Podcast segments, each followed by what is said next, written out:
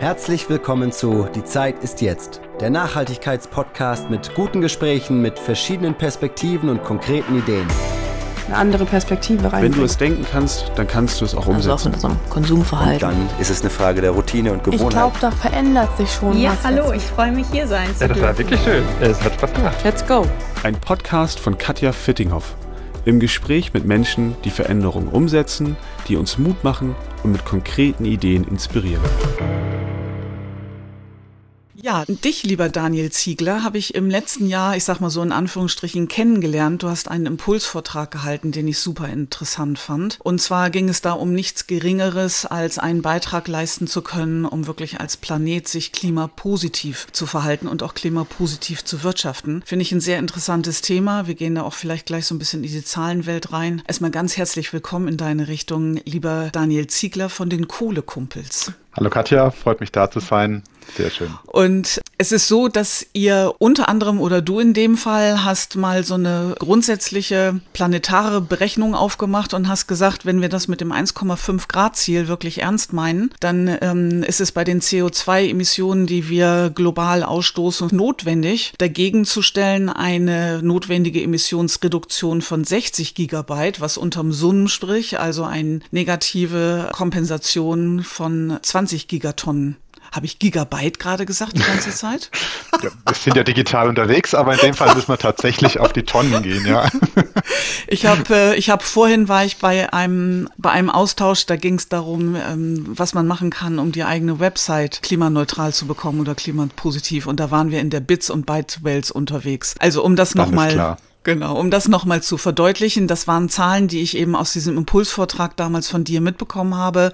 Sehr deutlich zu sagen, global stoßen wir 60 Gigatonnen aus. Wir müssen, um das 1,5 Grad Ziel wirklich gut oder annähernd gut erreichen zu können oder nicht zu überschreiten, bei minus 60 Gigatonnen sein, was heißt, dass wir immer noch ein Delta haben von minus 20 Gigatonnen. Und dein Credo war dabei sehr klar, liebe Leute, es reicht nicht, dass wir uns auf die Brust hauen und sagen, hey, super, wir haben die Klimaneutralität erreicht. Es gilt bei unserem Wirtschaften, das klimapositive Verhalten im Vordergrund zu haben. War das so richtig verstanden als eine Quintessenz? Beleuchte das Thema gerne mal so als Einstieg so von deiner Perspektive aus. Nee, das hast du schon genau richtig äh, genannt, weil die Dimensionen sind einfach so, wie sie sind. Wir müssen 20 Gigatonnen äh, jährlich extra rausziehen bis Ende des Jahrhunderts. Und der Weltklimarat hat dazu auch eine Reihe schon von Vorschlägen gemacht, wie man das dann eigentlich hinkriegen kann. Also wie kriegt das die Menschheit eigentlich hin? Und das bekannteste sind so Dinge wie äh, Aufforstung. Also wir ba bauen, äh, pflanzen halt viele Bäume, die dann ähm, wachsen und wenn man die Biologie, Biologie ein bisschen kennt, die binden ja beim Wachstum natürlich CO2 beziehungsweise filtern CO2 aus der Luft und bauen das in ihre Äste, Stämme, Blätter ein und sind damit idealerweise für eine lange Zeit gebunden, wenn auch nicht äh, für ewig, weil ein Baum irgendwann ja auch mal stirbt oder weiterverwendet wird als, als Brennholz. Aber das nur als Beispiel, was der Weltklimarat eh schon vorschlägt. Es gibt aber noch weitere Dinge, die der Weltklimarat vorschlägt.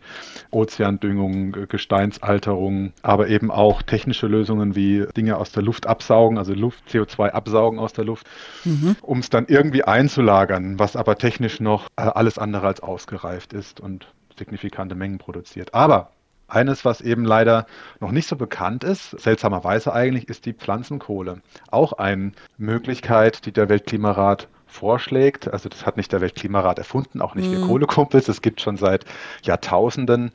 Aber mit der Pflanzenkohle kann man eben so, das sind grobe Schätzungen, etwa sieben Tonnen, äh, sieben, das fange ich auch schon an mit den falschen Einheiten, sieben Gigatonnen im Jahr auch äh, theoretisch herausziehen, was die Wissenschaft aus der Atmosphäre herausziehen, was die Wissenschaftler ermöglicht haben. Und das ist ja quasi ein Drittel von dem, was tatsächlich nötig wäre. Und das Herausziehen aus der Atmosphäre würde dann wie laufen? Genau, im Grunde, wie ich es gerade schon bei den Bäumen begonnen habe zu erzählen, die Arbeit übernehmen Pflanzen. Bleiben wir mal beim Thema Baum, der eben über sein Leben hinweg CO2 aus der Luft filtert, äh, einbaut und dann uns für uns wichtigen Sauerstoff abgibt.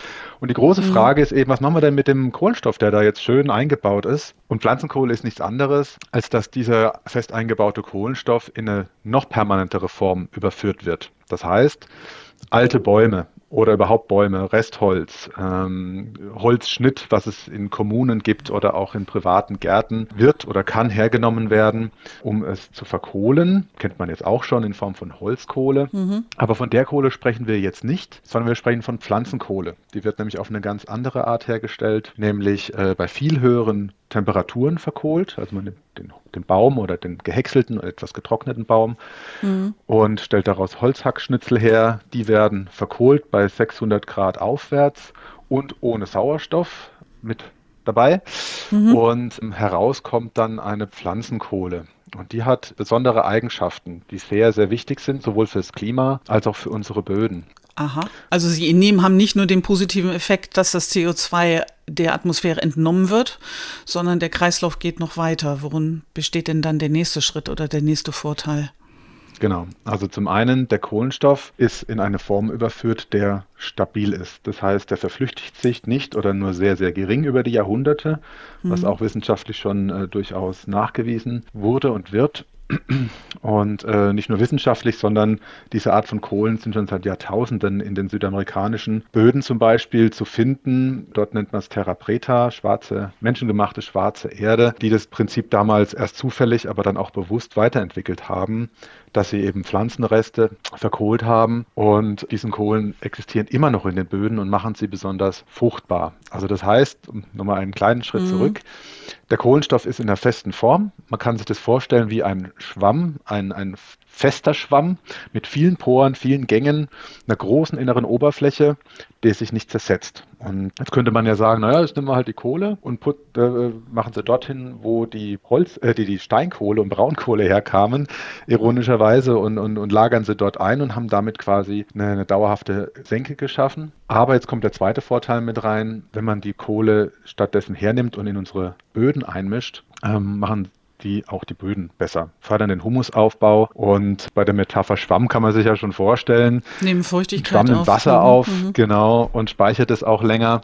was wichtig ist für die jetzt schon herrschenden Klimaauswirkungen für unsere Böden, mhm. dass sie eben nicht so stark austrocknen. Nährstoffe lagern sich an, damit auch Mikroorganismen, die wiederum in der Lage sind, Nährstoffe pflanzenverfügbar zu machen. Mhm. Und damit den Boden verbessern. Ist das schon getestet, weil so hm, Assoziationen dabei natürlich auftauchen, dass es an anderen Stellen auch schon Überlegungen und teilweise auch Praktiken gibt, dass man Stoffe in natürliche Kreisläufe einspeist mit einer sehr guten Absicht und dann mitbekommt, dass es negative Nebeneffekte gibt an anderer Erde. Ne? Also wenn ich jetzt so nur denke, was wir so mit unseren Meeren machen und mit den Meeresböden und da so vorhaben an sehr, ja teilweise, hm, weiß ich nicht, fragwürdigen oder zumindest interessanten, in Anführungsstrichen, Dingen. Also ich sehe dich da nicken. Also gibt's da, gibt's da Feldversuche, dass man wirklich sagen kann, wenn ich Pflanzenkohle in einen Boden, den ich bewirtschafte, zuführe, dann hat das durchaus positive Effekte eben auch für den Boden? Ja, also man muss natürlich wie bei allem auch sagen, man muss es halt richtig machen. Ja? Mhm, also mhm. man kann da auch Dinge falsch machen. Denn zum Beispiel muss man wissen, wenn man die Pflanzenkohle, so wie sie aus der Pyrolyseanlage kommt, so heißt dieser Reaktor, bei dem die Pflanzenkohle hergestellt ist, mhm. dann zieht die erst einmal Nährstoffe an, wenn man sie mit Nährstoffen in Kontakt bringt. Okay. Das ist eben die physikalische und chemische Eigenschaft. Das heißt, wenn man die dann so wie sie ist in den Boden wirft, zieht die erstmal Nährstoffe an. Die Pflanzen, die Pflanzen bräuchten die ja nicht, eigentlich. Genau. Und dann wundert man sich, warum die erstmal nicht so toll wachsen, bevor sie dann ein paar Monate, Jahre später dann doch wieder das in die andere Richtung geht. Das heißt, man muss die Pflanzenkohle vorher mit Nährstoffen versorgen. Das ist aber im Grunde kein größeres Problem, mhm. indem man zum Beispiel Gülle oder Festmist oder Kompost oder bei den Weinbauern Trester nimmt. Das sind alles äh, mhm. Materialien, mit denen man die Pflanzenkohle schon vermischen kann und damit kann man sie dann ohne Probleme ausbringen. Das ist der eine Aspekt. Okay. Der zweite ist der, dass die Kohle äh, natürlich in ihrer Produktionsart also der Produktionsprozess kontrolliert werden muss, dass man nicht Holz nimmt, wo vorher vielleicht ein Lack drauf war, ja, also mhm, von, mhm. wenn man sein, sein irgendwas renoviert oder eine alte Gartenhütte nimmt, sondern nein, das muss natürlich pures Holz sein und auch die Schadstoff oder die, dass eben auch die, die Belastung der Pflanzenkohle nicht vorhanden ist am Ende. Darauf muss man natürlich achten und wird aber auch durch eine Reihe von Verordnungen auch sichergestellt. Es gibt verschiedene Qualitätsklassen der Pflanzenkohle, sodass sie eben auch bis hin zu zur Verfütterung an Tieren geeignet sein kann Mhm, okay. äh, und dann kann man sich ja vorstellen, dass die dann auch entsprechend ordentlich sein ja. muss. Jetzt habe ja. ich eine ganze Menge Fragen dazu, Daniel. Ja. Mhm. Also einmal, wenn ich mir die Lieferkette vorstelle zu dem, also was du jetzt so beschreibst, ne? mhm. ne? also Pflanzenkohle herstellen durch Holz, was bestimmten Kriterien eben auch entsprechen muss. Ich habe vom Öko-Institut in einem Podcast gehört, dass wir in Deutschland m, hm, unterwegs sind mit einem relativ hohen Holzverbrauch. Da wurde gesprochen von 80 Millionen Kubikmeter, die im Jahr geschlagen werden in Deutschland. 12 Millionen werden noch hinzuimportiert. Und im europäischen Vergleich äh, gelten wir als ein ziemlich starker Holzverbraucher sozusagen. Jetzt hast du ja auch vorhin schon so eingeschränkt, dass es natürlich dann gut ist, altes Holz zu nehmen oder welches, was bei Produktionsprozessen ohnehin abfällt. Mhm. Wie siehst du die Skalierbarkeit und die Möglichkeit, genügend Rohstoffe zu bekommen, genügend Holz zu bekommen, sodass dann wir wirklich einen Effekt erzielen können? Nehmen wir an, dass wir diesen Weg über die Erstellung von Pflanzenkohle und das Einbringen in die Böden auch wirklich ernst nehmen und entsprechend äh, skalieren könnten? Genau, das ist ein sehr wichtiger Punkt, weil ähm, klar, das Holz muss oder überhaupt die pflanzlichen Rohstoffe müssen irgendwo herkommen. Und es ist noch nicht ausgemacht, dass wir für alle jetzigen oder auch künftigen Nutzungsarten genügend organische Rohstoffe haben werden. Aber Dazu muss man eben wissen, dass viele Reststoffe, die ähm, auch in der Form von Pyrolyse verwertet werden können, noch gar nicht genutzt werden. Die werden einfach weggeschmissen mhm. oder verbrannt oder, oder zur Verfütterung gegeben oder, mhm. keine Ahnung, äh, ver, ver, verrotten. Und damit werden es CO2. Zum Beispiel Mühlen haben ein Thema mit den ganzen Dinkelspelzen oder überhaupt den Spelzen, die an fallen. Ja, was macht man damit? Kann man sehr gute Seitenschläferkissen draus machen. Kann ich was? Das kann man. Aber so viele brauchen wir wahrscheinlich gar nicht, wie wir. Wahrscheinlich, genau. genau. Ja, ähm, sowas kann man nehmen, auch die, die sonstige Erntereste, die anfallen und sonst auf dem Feld äh, verrotten oder sonst wo verrotten, werden momentan noch nicht sinnvoll anders genutzt, mhm. sodass man jemanden was wegnehmen würde. Mhm. Ja, klar muss man schauen, Erntereste auf dem Feld oder sonst wo haben auch ihren mhm. Zweck. Es geht um das Maß. Worauf ich hinaus möchte, ist, es gibt noch genügend Rohstoffe, die besser genutzt werden können. Das ist der eine Punkt. Und der andere ist der, dort, wo jetzt schon Holz verfeuert wird, thermisch genutzt wird, um Energie zu erzeugen, also sei es Wärme, in der Wärme, Fernwärme zum Beispiel oder Nahwärme, kann ersetzt werden durch die Pyrolyseanlagen. Denn was das Charmante ist an der Pflanzenkohleproduktion ist, das erzeugt Energie. Das heißt, statt dass man jetzt, wie jetzt schon Holz verfeuert ähm, und damit aber wieder CO2 erzeugt durch die Verfeuerung, könnte man auch Wärme erzeugen, indem man das Holz stattdessen pyrolysiert. Mhm. Und damit hat man die Wärme und noch die Pflanzenkohle, um sie so zu nutzen, wie ich das schon äh, beschrieben habe. Und das wäre eine weitere Frage auch, die du jetzt eigentlich schon so gut beantwortet hast, nämlich die Frage nach der Energieeffizienz. Also äh, mir ist vorhin so dieses Beispiel der Wärmepumpe eingefallen. Ja, auch eine Wärmepumpe braucht Strom, damit man sie betreiben kann. Allerdings ist der eingesetzte Strom in einem sehr guten, effizienten Mengenverhältnis zu dem, was nachher an Wärme dabei auch rüberkommt. Und das scheint ja ähnlich gut auch zu funktionieren in der Produktion von Pflanzenkohle. Kannst du zur Energieeffizienz noch ein bisschen was sagen? Also ich habe jetzt nicht die genauen physikalischen Werte parat. Dennoch, der Prozess funktioniert so, kann man sich vorstellen, wie beim Lagerfeuer. Man muss mhm. halt am, ein, am Anfang einmal anfeuern. Das braucht dann etwas Gas oder, ja, genau, etwas Gas, ein Propan, um das anzufeuern. Und solange man Material nachschiebt und nachlegt, geht die, die Reaktion unendlich weiter mhm. und äh, erhält sich selbst. Und jetzt kann man sich vorstellen, da sind Temperaturen von 6, 7, 800 Grad, die eben auch abstrahlen. Ja, und die kann man auffangen und weiterverwenden. Mhm. Und es gibt Anlagen, die sind die, also man kann Anlagen auch darauf optimieren, zu sagen, okay, wir möchten die Wärme abnehmen mhm. und sie in Gewächshausheizung nehmen oder man baut sie neben ein Schwimmbad oder ah, okay. neben einen großen Abnehmer wie eine Schule, ja. um die Wärme direkt zu nutzen oder speist in ein Nahwärmenetz genau. ein. Mhm. Andere Anlagen sind schon auf Stromerzeugung optimiert, wo dann eben eine Turbine, eine Dampfturbine, ja. Wasser äh, angetrieben wird. Die Effizienz ist natürlich nicht so hoch, wie wenn du, wie wenn man ähm, das wirklich verfeuern würde. Aber dennoch ähm, hat man ja, muss man das Gesamtsystem ja betrachten. Man hat eine lokale Reststoffverwertung mhm, mhm, mit, mit, einer, mit Wärme, die erzeugt wird, Energie, die erzeugt wird und eine Kohlenstoffsenke mhm. hinterher, genau. die auch zertifiziert werden kann, plus die Bodenverbesserung. Ja. Und man muss das Gesamte sehen Und da ist unendlich viel Potenzial ja. eigentlich. Ist ein doppelter da. Effekt dabei. Und da kommen wir gleich zum Stichwort Potenzial, weil ihr habt ja auch ein Geschäftsmodell daraus gemacht, dass wir das eben auch noch ein Stück nachvollziehen können. Kannst du mir vorher eben noch sagen, wie lange besteht dann die Pflanzenkohle in der Erde? Also im besten Fall hat man die am Anfang ein bisschen Nährstoff genährt, sodass sie die Pflanzen da jetzt nicht in Konkurrenz tritt mit denen, sondern gut genährt in den Boden kommt und dort bleibt die und äh, wirkt gut vor sich hin. Wie lange denn? Mhm.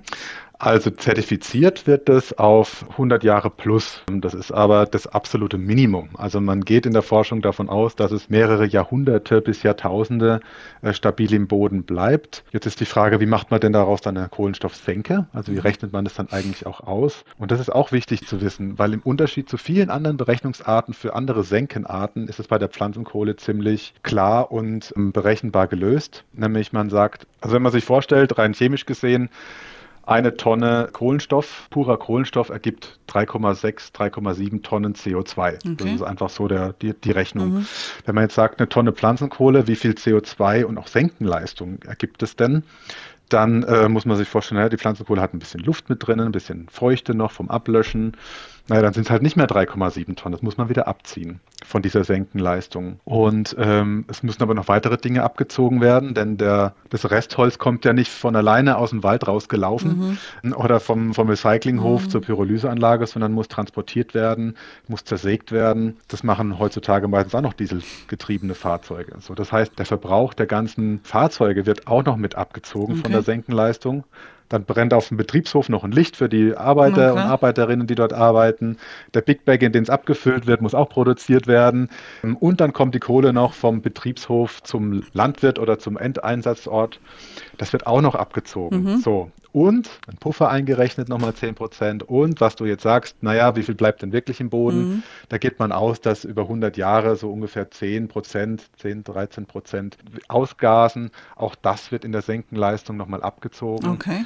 Und es wird immer spannender, was da, denn da übrig bleibt dann noch, genau. Ja, ja, das, richtig. Das, und das ist nicht für alle Pflanzenkohlen ein, ein, ein der gleiche Wert, mhm. weil jede Anlage, die sich nach diesem, und das nennt sich European Biochar Certificate, zertifizieren lässt, hat einen anderen Prozess. Okay. Und die wird einzeln, wird das Senkenpotenzial errechnet. Und da liegen wir dann pro Tonne Pflanzenkohle dann zwischen 2,1 und 2,7 Tonnen Senkenpotenzial. Okay. Ja, und okay. Potenzial deswegen, weil dann der Landwirt oder jemand, der das dann in die Böden zum Beispiel einarbeitet, auch noch bestätigen muss, ja, ich habe es wirklich eingearbeitet. Und dann erst wird eine Senke daraus, weil davor könnte ich es ja noch als teure als, Grillkohle als verwenden. Brennstoff, genau. Ja. Mhm. Als Brennstoff verwenden und dann wäre es ja wieder in der Luft. Also da ist dieses System sehr restriktiv und konservativ eingestellt, damit mhm. hier die Glaubwürdigkeit dieser Senkenberechnung auch sehr hoch ist.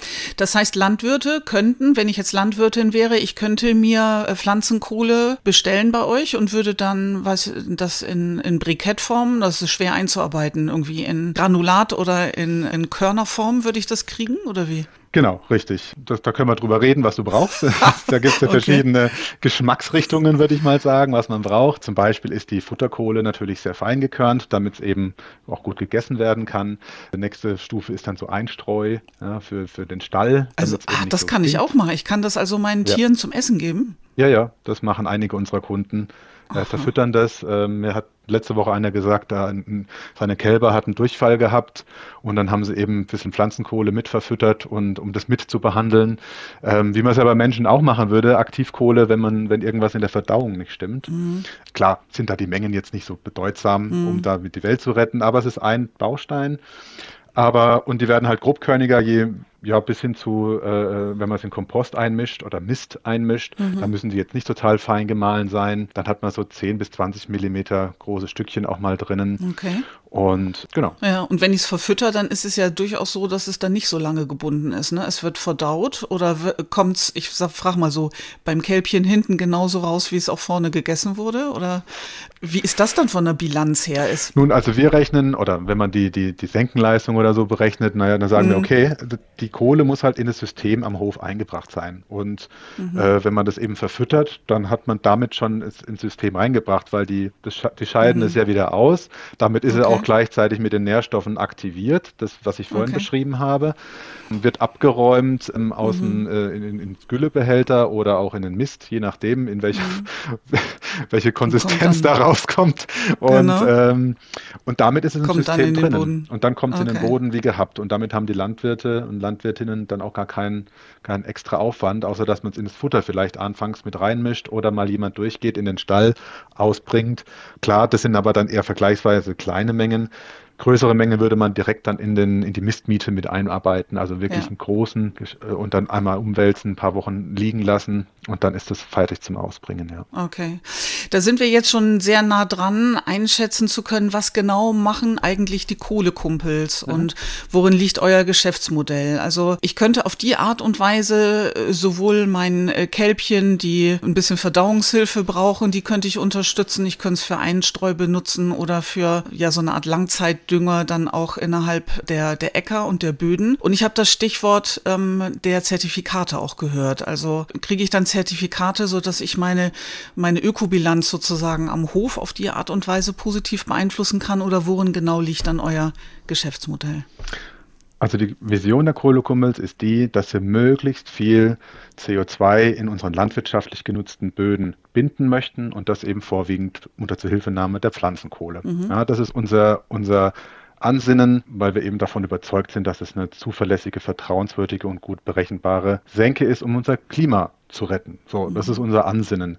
Wir möchten äh, da spielen jetzt ein paar Dinge mit rein, nämlich landwirtschaftliche Böden. Das ist uns eben wichtig, um Landwirte in die Lage zu bringen, dass ihre Böden besser werden, dass sie besser ihren Humus aufbauen können, dass mhm. die Boden, Böden fruchtbarer werden, um weniger Pflanzenschutzmittel einzusetzen, weniger Dünger einzusetzen, qualitativ vielleicht bessere ähm, Ernten zu haben und so weiter und so fort. Mhm. Deswegen ähm, ist es uns jetzt für uns jetzt nicht so wichtig, dass es äh, in den neben die Autobahn gekippt werden würde, die Pflanzenkohle, sondern nein, es soll in die landwirtschaftlich genutzten Böden reinkommen. Okay.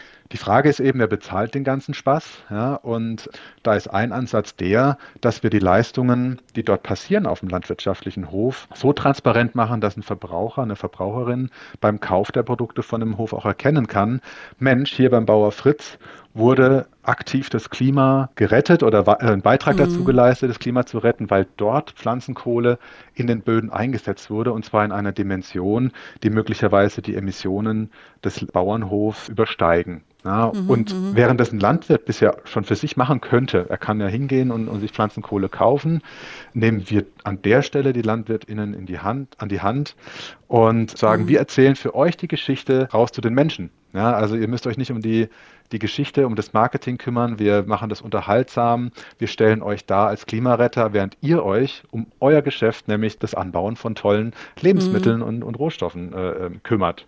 Weil der Baustein fehlt. Das heißt, okay. wir sind ja Dienstleister, der Landwirte mit allem versorgt, damit sie diesen Mechanismus durchführen können und die Geschichte aber auch in die Welt trägt, was dort Tolles passiert. Okay, das heißt, ihr setzt wirklich an dem Punkt an, wo produziert wird. Ich habe jetzt gerade mal so als Nebenast den Gedanken im Kopf gehabt, ich bin verbandelt mit einem Bioladen hier in der Nähe und äh, es setzt dann nicht eben Stichwort Marketing an den Produkten an und Bilanzierung, Ausgleich und ähnliches, sondern ihr setzt wirklich an dem Punkt an, wo die Rohstoffe sozusagen wachsen auf, auf dem Mutter. So ist es aktuell, genau. Ja. Und selbst der Anbau von einem, dem Rohstoff, der Kartoffel oder so, der stößt ja auch CO2 aus. Und wir gucken uns den auch an. Mhm. Was ist denn entweder der spezifische Wert an einem Betrieb, ja, wenn man, wenn der sich selbst hat äh, bilanzieren lassen, mhm. oder wir nehmen halt den, den Wert der Durchschnittskartoffel in Deutsch, Deutschland und sagen, okay, was müsstest du denn eigentlich äh, an Pflanzenkohle auf deinen Kartoffelacker werfen? Damit auch diese Kartoffel dann diese Message mittragen kann. Mhm. Und das rechnen wir eben aus. Aktuell bekommen diese Produkte auch ein Label, das Klimapositiv-Label von uns. Und äh, es gibt auch in ganz Deutschland verschiedenste Produkte zu kaufen, die genau auf diese Art und Weise ausgezeichnet sind und damit demonstrieren, dass sie dann nachweislich was gegen die Klimakrise und dann einen Beitrag dazu leisten. Ja. Und das kann man sich anschauen auf eurer Homepage. Da sind ein paar Beispiele ja sehr gut nachvollziehbar. Und mhm. lass uns eben am Ende noch sehr klar machen, wer sich angesprochen fühlen kann. Also das wären die Landwirtinnen und Landwirte in Deutschland. Also es können sich eben Verbraucher, Verbraucherinnen angesprochen fühlen, die sagen, sie möchten gerne Produkte kaufen, die genau diese, dieses Wertversprechen haben. Und da findet man okay. auf unserer Website auch eine Übersicht, wo es welche Produkte zu kaufen gibt. Oder auch wer unsere Partner sind mhm. und wo die in Deutschland oder auch Österreich beheimatet sind, um dort auch direkt von denen zu kaufen. Okay. Das ist der eine Punkt. Der zweite Punkt ist der, dass auch LandwirtInnen, die sagen, Mensch, die haben schon mal von Pflanzenkohle gehört, es war ihnen aber vielleicht noch ein bisschen zu unklar oder vielleicht mhm. auch finanziell ein Thema. Wir würden es aber gerne mal ausprobieren. Die können sich bei uns melden, weil wir finden einen Weg, damit es äh, wirtschaftlich wird. Und mhm. das ist die zweite Gruppe, die wir eben ansprechen. Und die dritte wäre, wenn man das so möchte, auch weiterverarbeitende Betriebe wie ähm, zum Beispiel ein Safthersteller, ja, der eben nicht nur einen Landwirt oder einen Obsthain hat, sondern der sagt, okay, ich möchte meinen Saft klimapositiv herstellen und gehe dann aber auf alle meine Landwirte zu. Und das heißt, weiterverarbeitendes äh, Gewerbe ist auch spannend. Ja. Ah, okay, okay, ja, cool. Dann zum Abrunden kommt die Fee auch bei den Kohlekumpels vorbei. Und wenn du einen Wunsch frei hättest, so für die nächsten zwölf Monate, Daniel, und du könntest so richtig frank und frei dir wünschen, was wäre so eine Sache, die du innerhalb des nächsten Jahres gerne verwirklichen verwirklicht sehen würdest, was wäre das? Also mein erster Wunsch wäre, dass sich das Wissen um die Pflanzenkohle sowohl bei den Anwendern, aber auch in der breiten Gesellschaft mhm. deutlich, deutlich stärker auswirkt deutlich stärker verbreitet wird. Mhm. Da leisten wir Kohlekumpels einen Beitrag dazu, die Fachverbände zur Pflanzenkohle eben genauso. Aber die Politik würde ich mir auch wünschen, dass sie mhm. dort äh, stärker darauf aufmerksam macht. Man muss, kann ja selbst mal darauf achten, wenn von Senken gesprochen wird, ob da Pflanzenkohle mit auftaucht. Das ist nämlich meistens nicht. Mhm, mhm. die Technikfreaks, die sagen ja, schaut mal nach Island zu dieser tollen Staubsaugeranlage und, und, und jubeln.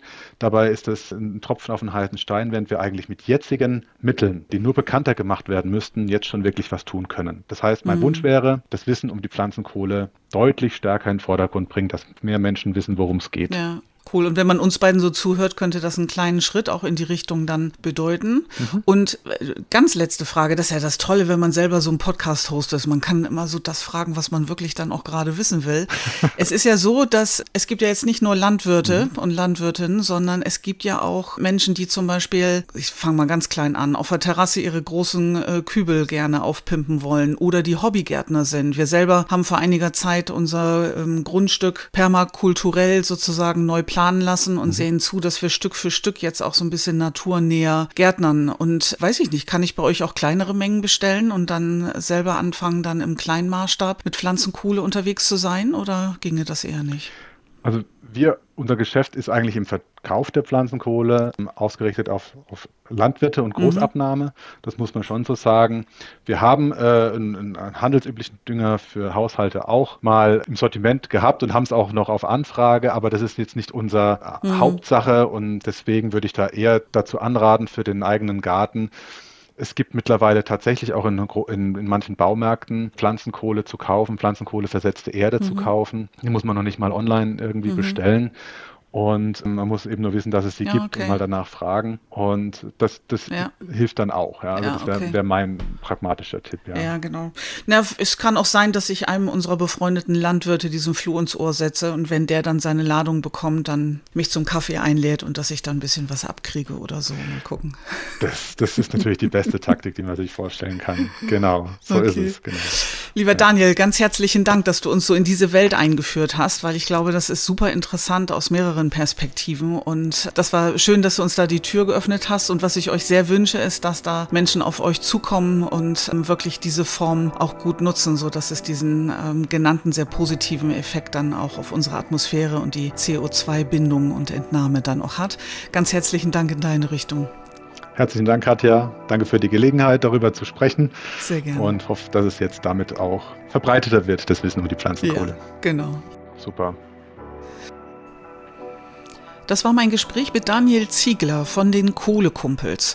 Und der hat uns sehr gut hineingebracht in die Zusammenhänge, wie es ist, aus ähm, gutem Holz, was anfällt, Pflanzenkohle zu pressen, das auf eine sehr energieeffiziente Art und Weise zu tun und dann eben zum Teil nur als Einstreu oder als Futterzugabe zu nutzen für Tiere und als Hauptteil in die Böden zu bekommen, um langfristig zu dünnen und langfristig eben das gebundene CO2 auch in den Böden zu halten. Und wenn euch das interessiert, weil ihr zum Beispiel in der Landwirtschaft unterwegs seid oder das Thema insgesamt euch interessiert, auch von der wissenschaftlichen Seite her, seid ihr herzlich eingeladen, die Kohlekumpels zu besuchen auf deren Website. In den Folgebeschreibungen gibt es die Kontakte dazu. Genauso wie Metastudien oder Informationen eben zu der Forscherseite auch dabei. Und jetzt kommt noch ein kleiner Tipp, nämlich ein Hörtipp für einen Podcast, den ich vor einiger Zeit entdeckt habe und den ich wirklich sehr gut weiterempfehlen kann. Vielleicht erinnert ihr euch noch an meine Gespräche mit Judith Reise vom Öko-Institut. Die Gespräche waren Folge 30 und Folge 43. Judith forscht am Berliner Standort des Wissenschaftsinstituts und mit ihr habe ich unter anderem über Moore als wichtiges Ökosystem und auch über die Renaturierung und verschiedene Aktionsprogramme gesprochen. Und heute möchte ich euch gerne den Podcast vom Öko-Instituts ans Herz legen, denn die Energiewende, die Mobilitäts- und Rohstoffwende, der Wandel insgesamt zu einem nachhaltigen nachhaltigeren Lebens- und Wirtschaftsstil ist im vollen Gange und das ist auch gut so. Und er muss zügig und konsequent auch verfolgt werden, wenn die natürliche Tragfähigkeit unserer planetare Grenzen nicht weiter gefährdet werden sollen. So, und der Podcast vom Öko-Institut, der gefällt mir hier richtig gut. Der heißt Wenden bitte, finde ich auch gut so in der Doppeldeutigkeit.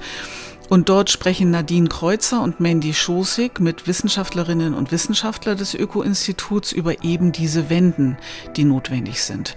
Und ich finde, das machen sie auf eine sehr sympathische, informative und niedrigschwellige Art und Weise, dass auch wenn es um komplexe Zusammenhänge geht, man sehr gut nachvollziehen kann, was die Hauptaussagen sind.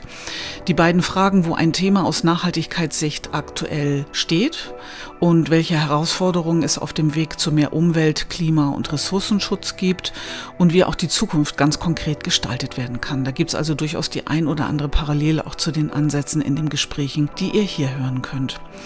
Und in diesen interessanten Gesprächen von diesem Podcast Wenden bitte erörtern die beiden die Rolle von Politik und Wirtschaft. Sie analysieren Strukturen in der Gesellschaft, die nachhaltige Transformationen beeinflussen und erklären auch, welche Chancen in den Veränderungen liegen können. Hört also gerne mal rein in den Podcast Wenden bitte. So, und wir hören uns wieder spätestens in zwei Wochen. Macht's gut, bis dahin. Das war der Nachhaltigkeitspodcast. Die Zeit ist jetzt. Ein Gespräch über aktuelle Veränderungsthemen und konkrete Ideen für unsere Zukunft. Eine Produktion von KV&P Unternehmensberatung.